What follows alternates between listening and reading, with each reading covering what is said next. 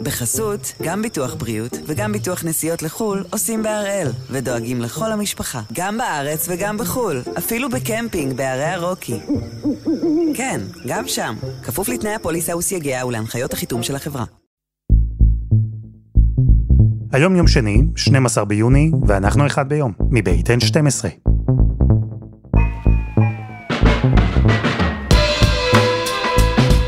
אני יעל latzer, ואנחנו כאן כדי להבין טוב יותר מה קורה סביבנו, סיפור אחד ביום, בכל יום.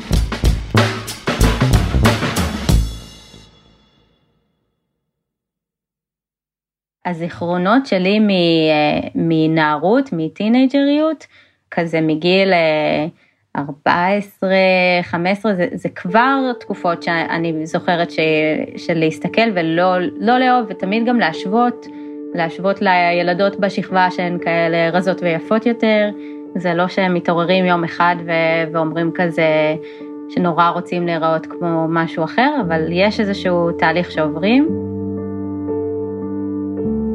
מיכל לא זוכרת אפילו פעם אחת, ואנחנו מדברים על תקופה ארוכה של 20 שנה, אפילו פעם אחת שהיא הסתכלה במראה ואהבה את מה שהיא ראתה. אני יודעת להגיד שהרבה פעמים כשמקבלים הערות מבחוץ, אז פתאום מתחילים להסתכל על דברים גם אחרת במראה.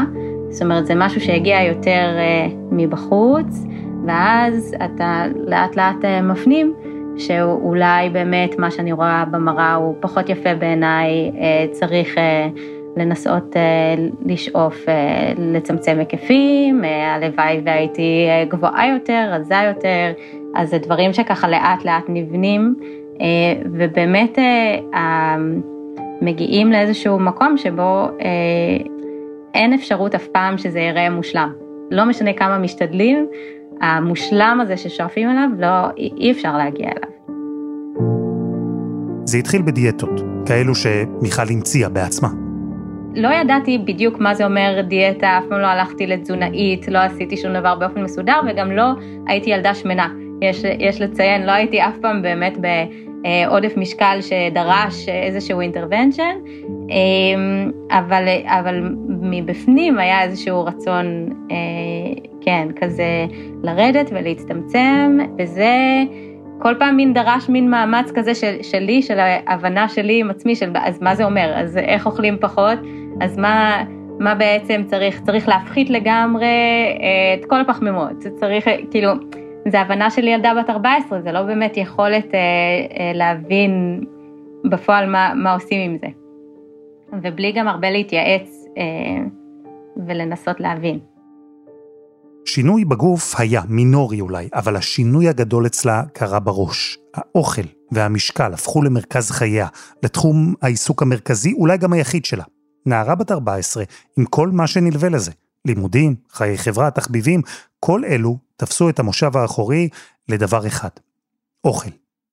יש מין התעסקות מאוד תמידית עם כל מה שאוכלים, וגם עם המראה גוף. זאת אומרת, זה איזשהו משהו שקיים כל הזמן במוח, זה שורף גם המון אנרגיה, של בוא נחשוב על מה אכלתי, ומה אכלתי אתמול, האם יש גם איזשהו מין משהו כזה, מין הרגשה של האם הייתי טובה מספיק, או לא טובה מספיק, כאילו היום הייתי טובה מספיק, אז אולי מגיע לי פרס, כאילו, אבל אתמול לא הייתי טובה מספיק, אני צריכה להתאמן המון, אני צריכה לעשות המון, אני צריכה לאכול פחות, כאילו, יש סטנדרט מאוד גבוה למה אני רוצה מעצמי, ורוב הזמן אי אפשר לעמוד בו, כי הוא פשוט בלתי אפשרי. יש בזה משהו מספק, זה מוח חולה, כן? אבל יש את התחושה של, אוקיי, מקרקרת לי הבטן, אבל מקרקרת לי הבטן זה אומר שאני יורדת במשקל, אז יש מין משהו כזה של כל הכבוד לך, כאילו השיח הפנימי הוא כל הכבוד, עשית את זה, תחזיקי מעמד בזה, ודווקא מין חיזוק פנימי כזה של, אם עמדתי ביד, אז עמדת ביד, כאילו, אוקיי, כזה, שזה טוב.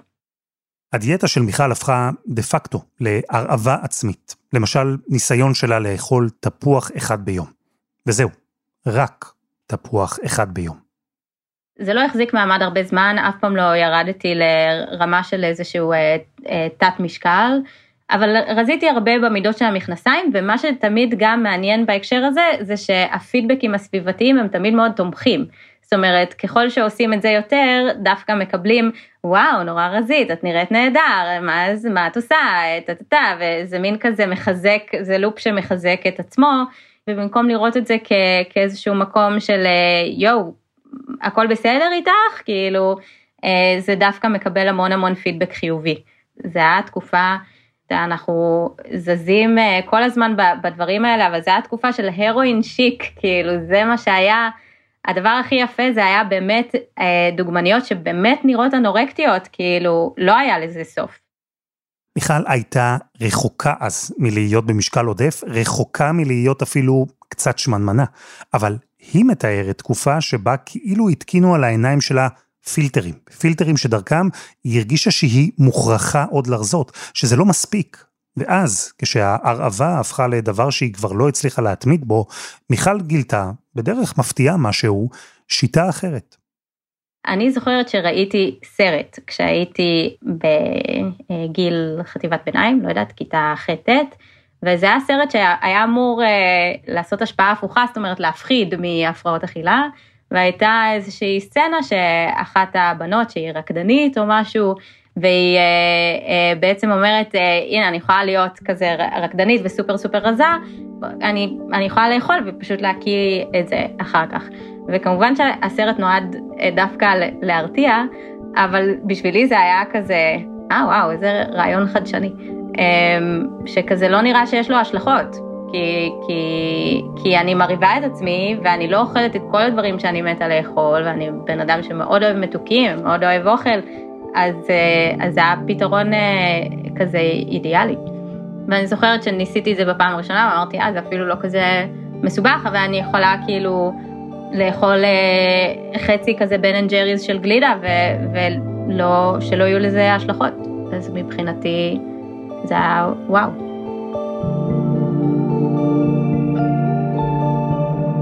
הבולמיה הפכה לדרך חיים, לדרך חיים שמיכל הצליחה להתמיד בה, שנים. ובאופן קבוע.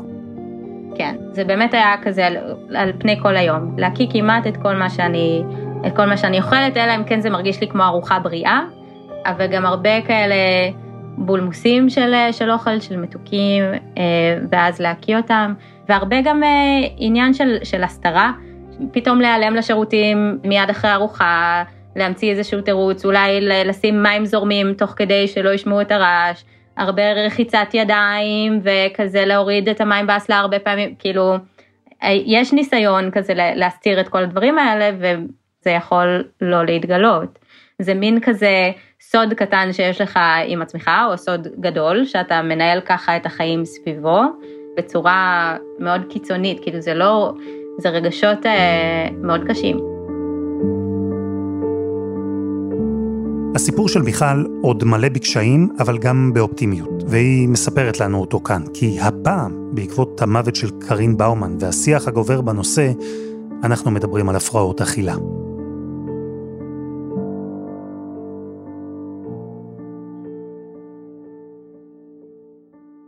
כשפרופסור יעל לצר חיפשה נושא לדוקטורט שלה בשנות ה-80, בישראל לא ממש ידעו מה זה הפרעות אכילה. היא בעצמה שמעה על זה במקרה מחברה שהתמחתה בארצות הברית. ואחרי שהקדישה כמה שנים למחקר, יעל הקימה את המרפאה להפרעות אכילה בחטיבה הפסיכיאטרית בבית החולים רמב"ם. היא פרסמה מאז כ-200 מחקרים בתחום, הייתה גם ראש בית הספר לעבודה סוציאלית באוניברסיטת חיפה. כשאני הקמתי את המרכז להפרעות אכילה ברמב"ם, הייתה רק מחלקה אחת קטנה בשיבא, בתל השומר, עם מספר מועט של מטופלות. היו לנו מקרים של נערות מקסימות פיות שהגיעו למחלקה וטיפלו בהם, שהריבו את עצמם למוות, אבל אף אחד לא ידע מה זה. אז לא שלא הייתה התופעה הזו, אבל היו מקרים ממש נדירים שהגיעו. זה לא היה ברמה של אפידמיה, ואז כשהתחלנו ללמוד את הנושא ביחד, הגיעו פניות, כי כולם שמעו שאנחנו פותחים, ואז פנו אלינו, אני זוכרת שהיו לנו 45 פניות ראשונות, שזה היה וואו, איך זה יכול להיות שפנו כל כך הרבה.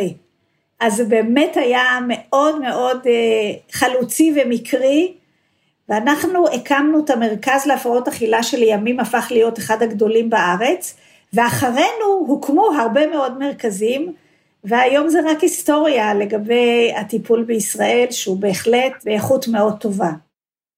מה שאז עוד לא היה ידוע ולא היה ממש ברור. איך אדם יכול להרעיב את עצמו, להגיע לתת משקל לפעמים, ועדיין להסתכל במראה ולחשוב, להיות בטוח שהוא, כמובן שברוב המקרים זו היא, לחשוב שהיא שמנה וצריכה לרזות.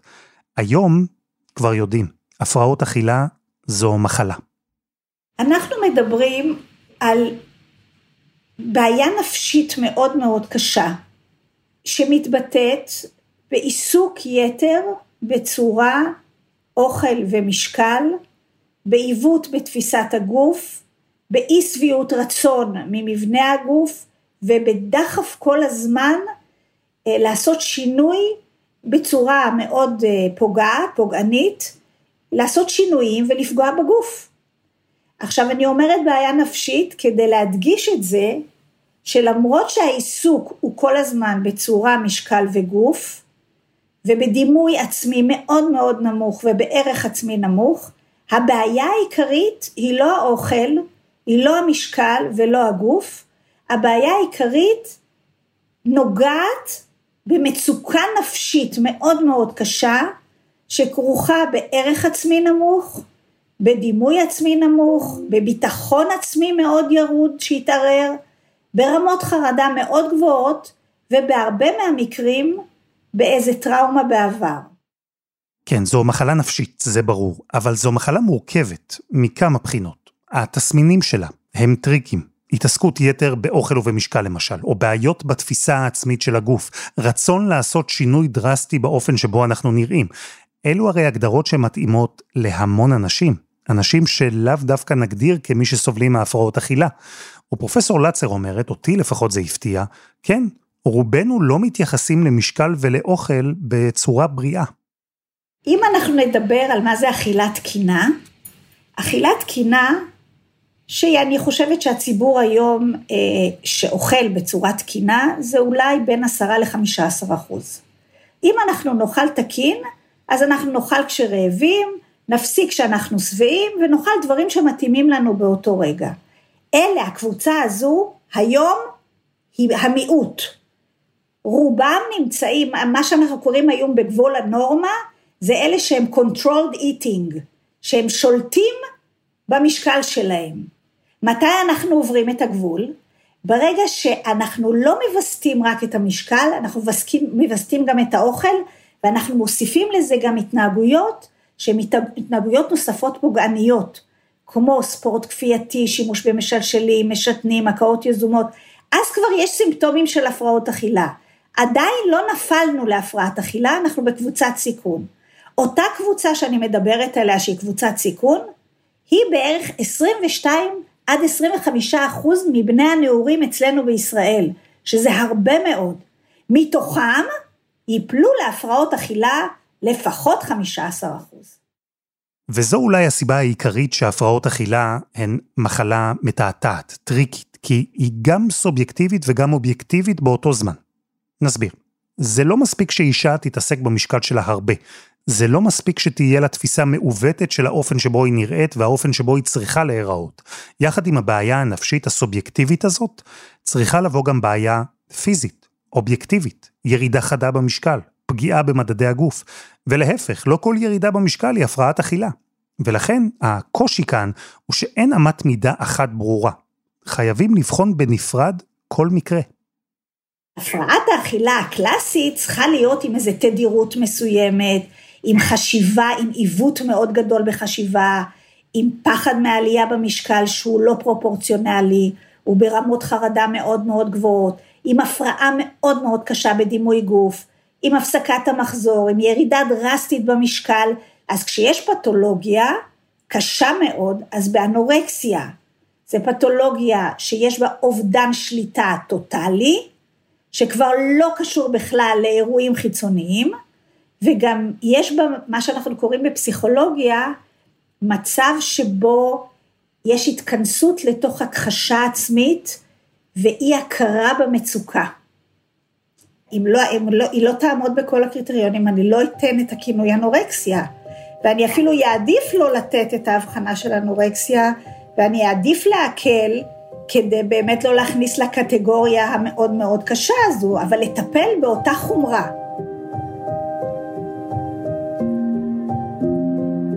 חסות אחת וממש מיד חוזרים.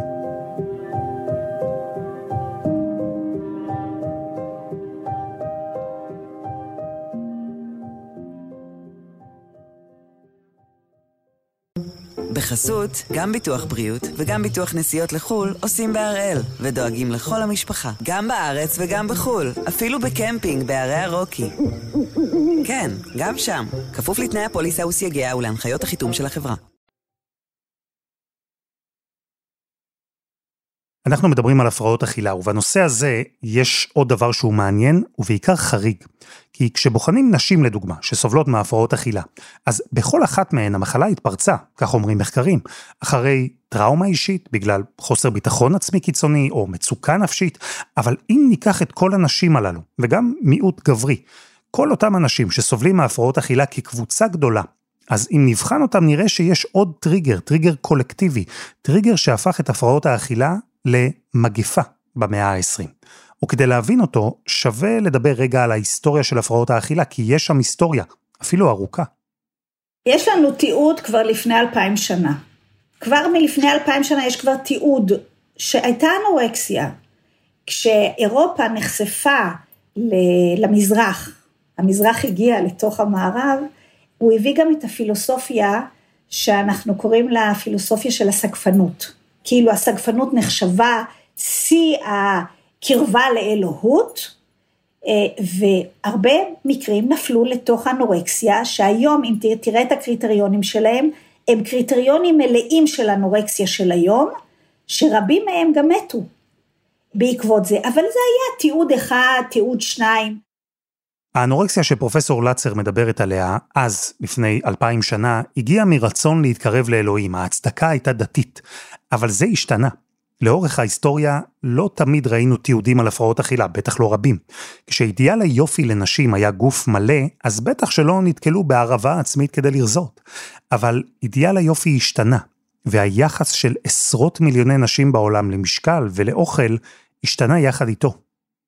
שנות ה-60 היו שנים שהייתה איזושהי תחושה של אופוריה בעולם המערבי, שהנה הגענו למצב שבו אנחנו נגיע לחופש, לליברליות, ללאב, פיס ואנדרסטנדינג, אוקיי?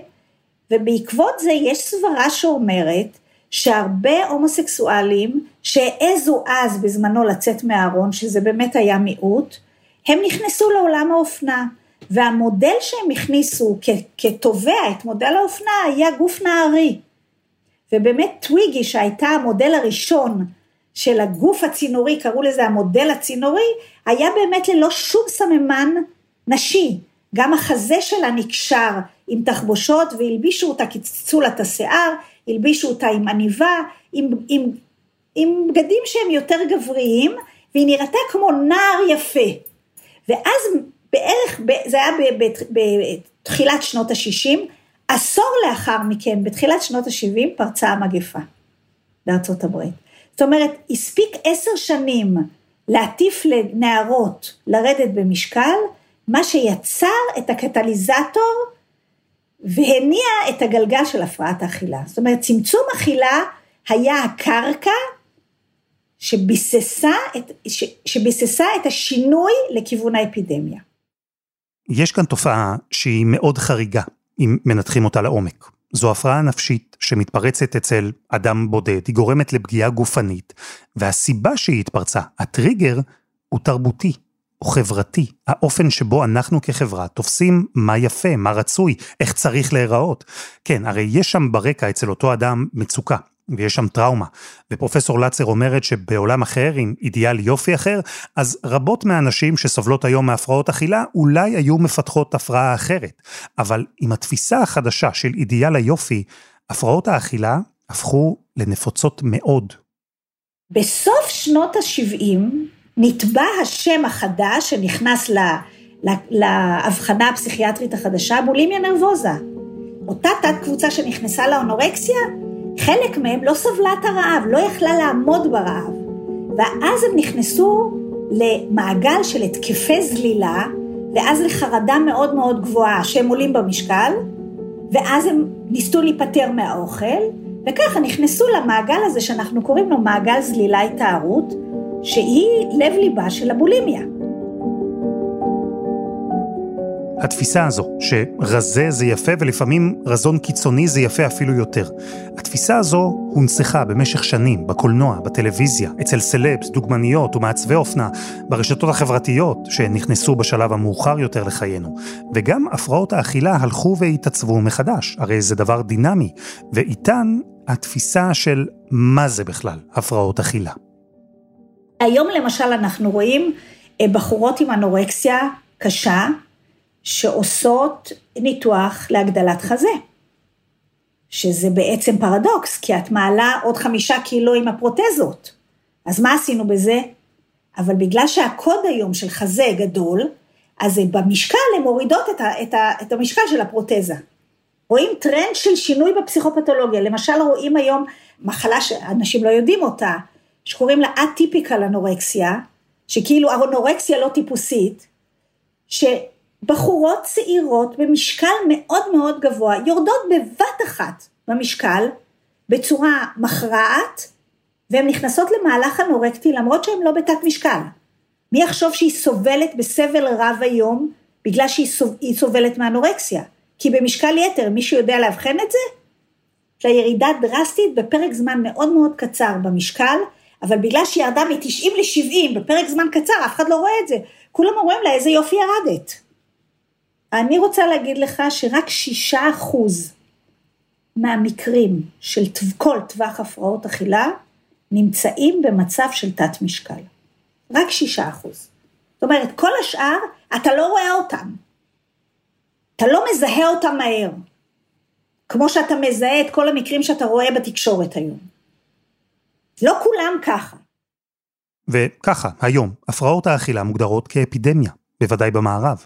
בישראל חלה עלייה של כמעט 45% במקרים אחרי הקורונה. פרופסור לצר רואה את זה על בסיס יומיומי, את אותם מקרים מורכבים של מחלה מורכבת, זו שברוב המקרים קשה להבחן, בטח לא בעין, מחלה שהיא שילוב של אובייקטיבי וסובייקטיבי, של נפשי ופיזי ותרבותי, של נשים שמסתירות את זה בסוד, שמשוכנעות אולי שמצבן בסדר, שהן בשליטה מלאה, אבל גם שהן מוכרחות להיראות אחרת, צריכות להיות רזות יותר, שזו הדרך לעשות את זה. תראו, יש נתונים קשים. יש במחלה הזו אחוזי תמותה גבוהים יותר ממחלות פסיכיאטריות אחרות. אבל יש גם אופטימיות, יש דרכים לטפל, יש דרכים לשפר את המצב. הזמן הוא אלמנט מאוד חשוב כאן. ולכן, לאנשים בסביבה, לחברים, למסגרות, למשפחה בעיקר, יש כאן תפקיד מרכזי. אני רוצה להעביר למשפחה מסרים, שמסרים מאוד חשובים, כי את המנורות האדומות הרבה מכירים. כולם כבר יודעים מה זה אנורקסיה, יודעים מה זה ירידה במשקל, יש מודעות. אני חושבת שאין מספיק מודעות לנזק המאוד חריף שהדיאטות עושות.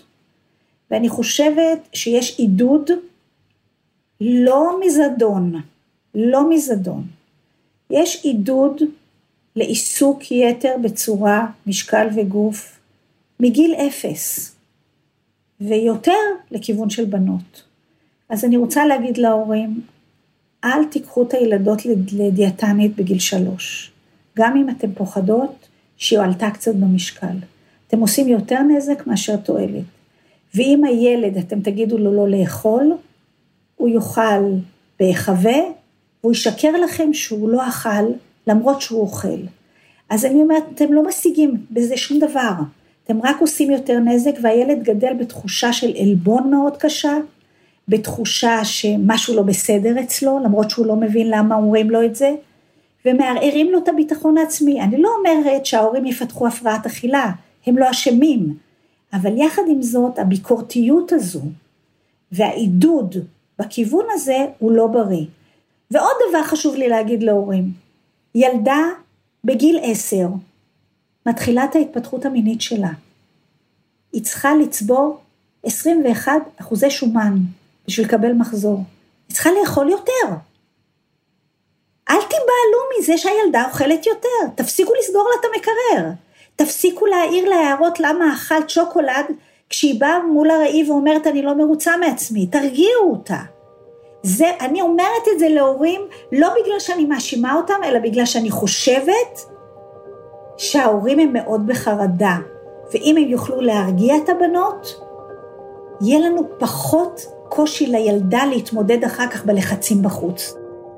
תחשוב שאם יש לך איזשהו תיק או אובססיה או איזה משהו שאתה עושה, אם אתה מקרסם ציפורניים, אז כאילו לנסות להיפטר מזה ככה ביום אחד, מבלי שניסית לטפל בשורש של למה אתה עושה את זה, זה יהיה מאוד מאוד מסובך. שנים אחרי הדיאטה שלה שהפכה לאנורקסיה, שהפכה לבולימיה, מיכל כבר הפכה לאישה בוגרת. היא התחילה את שנות ה-20 לחייה, הייתה אז בזוגיות טובה, ידעה שמה שהיא עושה לעצמה זה לא דבר בריא. היא התביישה אפילו לספר לבן הזוג שלה, ובאמת בתקופה הזו מצבה הנפשי היה טוב יותר. היא עדיין לא הייתה שלמה עם הדמות שהיא הביטה בה מהמראה, עדיין מדי פעם נתקפה באכילה בלתי נשלטת והקאות, אבל בעיקר היא הגיעה להבנה שהפרקטיקה הזו, שהפכה במשך שנים למרכז חייה, נמצאת שם כי היא מכסה על משהו אחר, על משהו עמוק יותר. זה באמת שיח פנימי שמתנהל באיזשהו שלב של יותר בגרות, אבל יש את המנהג שכבר לימדת את עצמך לעשות, ששוב, אם לא הבנת לעומק למה אתה עושה אותו, אז אין שום סיכוי שבעצם תפתור אותו. זה עדיין, זה הכלי בעצם שהיה לי להתמודד עם כל בעיה רגשית. אם אני עכשיו נורא מתוסכלת, נורא עצובה, נורא כועסת, נורא במתח, זה היה הכלי לפתור את זה, כאילו, הכלי לפתור את כל הדברים האלה, כי זה היה הכלי היחיד שלי. וברגע שההבנה הזו התגבשה אצלה, שהיא עשתה שינוי בראש, היא הבינה שיש שורש לבעיה, שצריך לעקור אותו כדי לטפל בה, אז השינוי אצלה קרה. כן, אני לפני 2 התחלתי טיפול אצל פסיכולוגית, בפעם הראשונה בחיים שלי, שהלכתי בעצם לגורם מקצוע לטיפול, ולא הלכתי בשביל ההפרעות אכילה, זה היה מין כזה נספח, הלכתי בשביל כל מיני דברים משפחתיים ורגשיים, ולנסות להבין דברים עם עצמי, ודברים של זוגיות, וכל מיני, ומין כזה ההפרעות אכילה צף כעוד משהו שקורה, שאני מתנהלת מולו, אני ממש, אני לא רוצה להגיד שזה הדרך בשביל כולם, ושזה לכולם יעבוד כמו קסם, אבל לי זה ממש הרגיש ככה, שזה פרוסס, שזה לא קורה בן יום, אבל כשיש טיפול פסיכולוגי עמוק וטוב, שעוזר ונותן כלים גם להתמודד עם רגשות, מכל מנעד הרגשות, אז כבר הכלי הזה נהיה נורא מיושן, וזה, שוב, זה לא קורה ביום אחד, וזה דורש איש מקצוע, אבל כן, אני מבחינתי יכולה להגיד שכבר עברה יותר משנה, אולי 1.5 שנה, מאז שהיה לי כזה, מין כזה רצון אחרון לאכול הרבה ולהקיא, וזה פשוט לא היה יותר. ומיכל, אין חשש היום שזה יחזור, שאת הישנה תחזרי? אז אני בדיוק דיברתי על זה עם חברה טובה אתמול, בהתייעצות עם לעשות את הפודקאסט הזה או לא, והיא אמרה לי, ומה, ואת לא חוששת שזה יציף לך דברים, וזה, ואמרתי, זה כמו שאמרתי מקודם, כאילו כשיש לך משקולות כזה חדשות וטובות, ויש יכולת כל כך הרבה יותר טובה להתמודד עם רגש, ועם כל דבר שמסביב לזה, אז אין שום סיבה לחזור למשהו שהיה, זה היה פתרון שהיה, זה היה פלסטר שהיה לנערה בגיל 14 והתמשך, אבל אין סיבה לחזור אליו ברגע שאתה כבר יש לך את ההבנה ואת היכולת לשבת עם רגש ולהבין ולהתנהל בצורה הרבה יותר בוגרת והרבה יותר חומלת. אז היום בפרספקטיבה של מישהי שעברה את זה, מה למדת על עצמך או מה למדת על המחלה? אני באמת חושבת שאין כמעט מישהו שהוא עם הפרעות אכילה, שזה לא יושב על דברים רגשיים עמוקים יותר, כי זה לא רק, כאילו כשממשטרים את עצמך בצורה כזאת, יש לזה המון, זה פוגש באמת פשוט מקומות של המון חוסר חמלה לעצמך. אז זה שם, צריך להיות עם המון חמלה עצמית, ולהגיד, אני לא מושלם וזה בסדר, בוא נהיה עם זה, בוא נפתור את זה. אני לאחרונה באיזה תשומת לב שנגיד כל הג'ינסים שלי טיפה כזה צמודים עליי אחרי החורף, ואני אף פעם לא הרגשתי שאני סקסית יותר ויפה יותר ממה שאני עכשיו, כאילו אין לזה קשר למשקל, אני ממש מבינה את זה, זה משהו שהוא פשוט כשיש הרגשה טובה מבפנים, והרגשה של ביטחון עצמי, והרגשה של המון חמלה כלפי עצמך, והמון גם להסתכל על עצמך במראה, במובן של גם הדברים הלא טובים, לראות אותם ולהיות גם זה טוב, גם זה בסדר, גם לזה חמלה, כאילו, ולא להיות כזה שיפוטי, אז זה המקום של הריפוי, באמת. מיכל, תודה. תודה רבה. ותודה לפרופסור יעל לצר.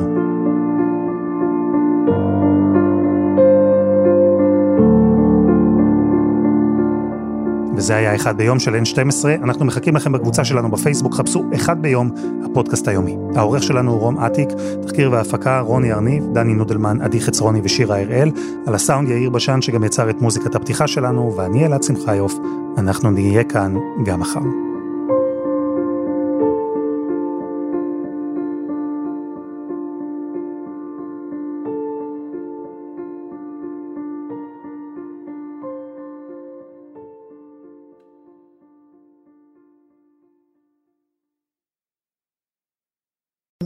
בחסות, גם ביטוח בריאות וגם ביטוח נסיעות לחול עושים בהראל ודואגים לכל המשפחה, גם בארץ וגם בחול, אפילו בקמפינג בערי הרוקי.